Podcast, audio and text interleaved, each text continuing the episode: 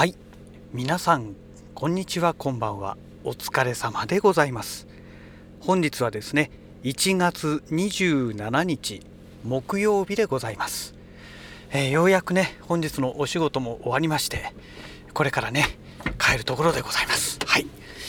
えそれでね今日はちょっとそのカメラのお話をしようかなと思っております。えっ、とね私が持っているカメラで、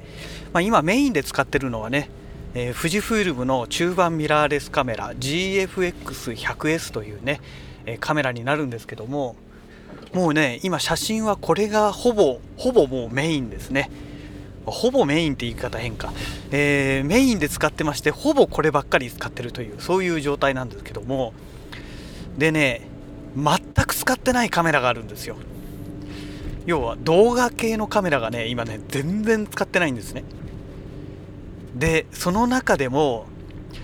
ソニーの α7S3 これがね本当に全く使ってなくて正直ねもうめちゃくちゃもったいないぐらいなんですよ。えー、それでね今ちょっと思ったことがありましてね。あのもう α7S3 をね手放してしまおうかなと。ねあの買った時はね結構いいお値段だったんですけどね。発売日に買いましたから。えー、α7S3 を手放してであと 16mm、35mm、えー、F2.8 G マスターレンズ。これとですね、えー、24mm、105mm、F4G レンズっていうのがあるんですけどもまあ、この3つをね出してしまおうかなと。であとそれ以外にもね 50mmF2.8 っていうマクロレンズとねえーとどこだっけな中1光学のね 20mm のえーとマクロレンズかななんかあったんですけどまあこれはねあの α6400 がありますので、まあ、これは残しておくにしても α7S3 はね、えー、まあ、要はフルサイズ E マウントはね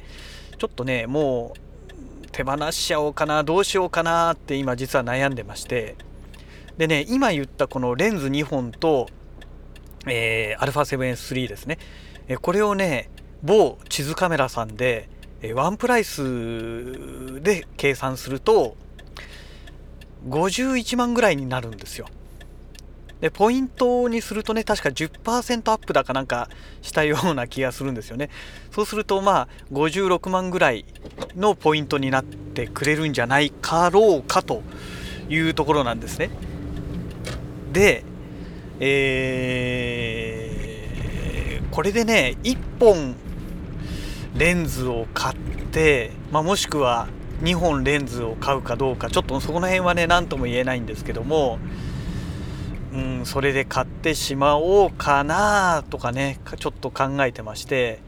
えー、そのレンズ1本2本っていうのはねあのもう普通のレンズではなくて当然ね GFX100S で使えるね G マウントのレンズですね、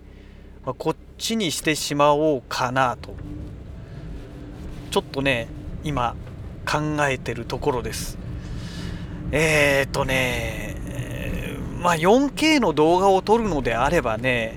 もう α7S3 が一番いいわけですよ。もう本当にこれはねもう動画専用のカメラですから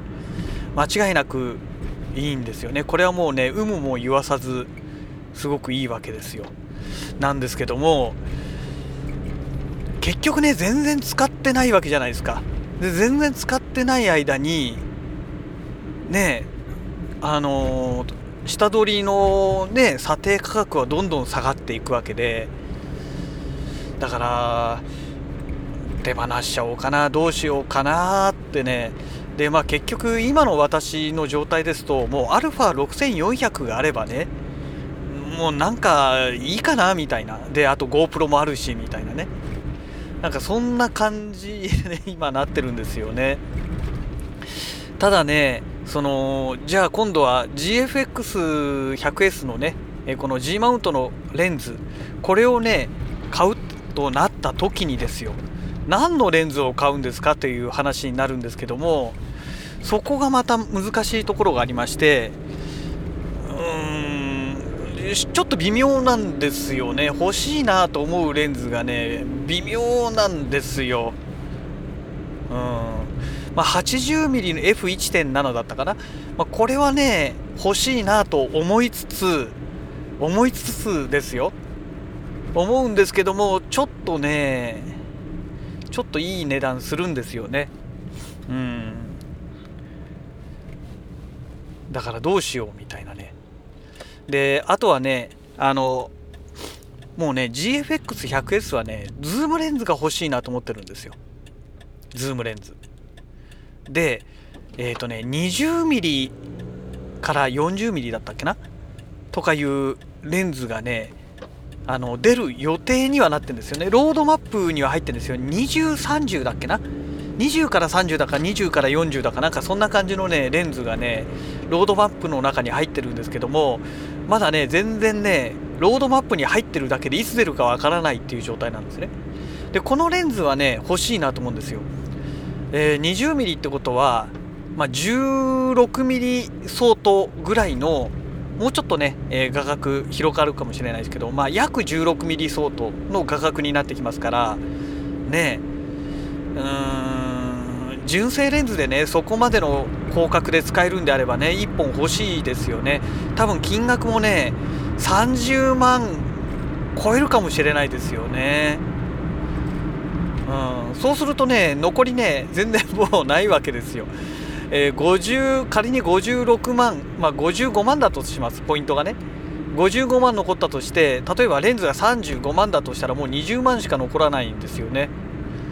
だからね、うん、まあちょっとどうかなという部分もあるんですけども。でしかもそのレンズもねいつ出るかまだ全然全くわからない状態ですのでうーん。っていうとこなんですよねでもしねそのレンズが出たらあれがいらなくなるんですよ。えっ、ー、と、シグマのね、12mm24mmF4 っていうね、アートレンズがあるんですけど、まあ、これはね、もう確実にいらなくなりますので、まあ、これも手放すことができるんですよね。だから本当は、そういう意味では、あの、早く、ね、富士フイルムがね、G マウントのレンズどんどん出してくれないと、なんかね、この G マウント1本に絞ろうってっていうのがね、できないんですよね。そこなんですよ。そこがなかなか難しいところで。ね。えでそうかといってねじゃあ今度 GFX100S で動画撮るってなった時にねえもうねうん正直ね GFX100S で動画はねまだ一度も撮ってないですけどもなんか撮る気になれないっていうのもあるんですよね、まあ、ボディがねなんだかんだで α7-3 と比べると大きい。そして重い、えー、それから手ブレ補正なんかもねあの写真で使う意味での手ブレ補正ならいいんですけどもあの動画向きじゃないんですよね。でなおかつレンズがねあのー、本当にね動画に向いてないんですよ。オートフォーカスがね。だからちょっとその辺がね微妙本当に微妙なんですよね。だから動画で考えるのであればやっぱり残しておきたいなというのもあるしうーんなんだろうな難しいとこですよね。というのをね今日一日ね仕事しながらちょっと考えてました。答えの出ない本当に悩みってやつですよねうんねお金に余裕があればねそんなこと関係なしに α7S3 を残しつつねあの G マウントの方のレンズもね、まあ、買いあさるっていうこともできるんですけどもちょっとねもうそれはねどう頑張ってももう不可能なので今の私の財力ではね。だからまあ何が一番いいのかななんて、まあ、考えながらね日々過ごしているわけなんですけどもねあとマクロレンズがねあまりにもなさすぎるんですよね。だからその辺もねいろいろあるんですけどね。広角マクロうんオートフォーカスねオートフォーカスというかマニュアルそうそうそうシグマの 24mmF1.8 っていうねマクロレンズがあるんですけどもこれがね結局ねマニュアルフォーカスがね機能してくれないんですよね。それがねものすごいもう残念で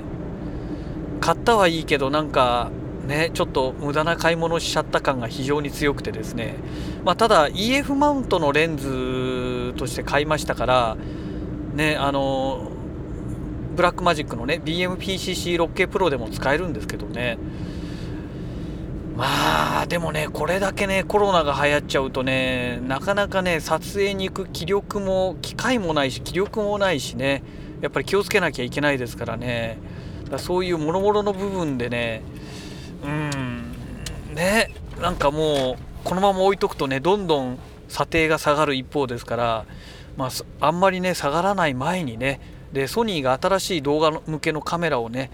出す前になんかしなんとかしなきゃいけないのかななんてね、まあ、そんな風に思っていたりもしますけども。はい、えー、そんなわけでねあの今日はねまた例によっていつものコンビニに行きましてあのー、塩ビ管のね切る、あのー、カッターがあるんですけども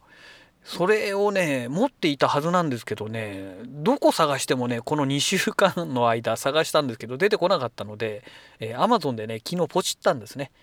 でそれがね今日も届いてますので、まあ、それを受け取って例によってねあの N ゲージの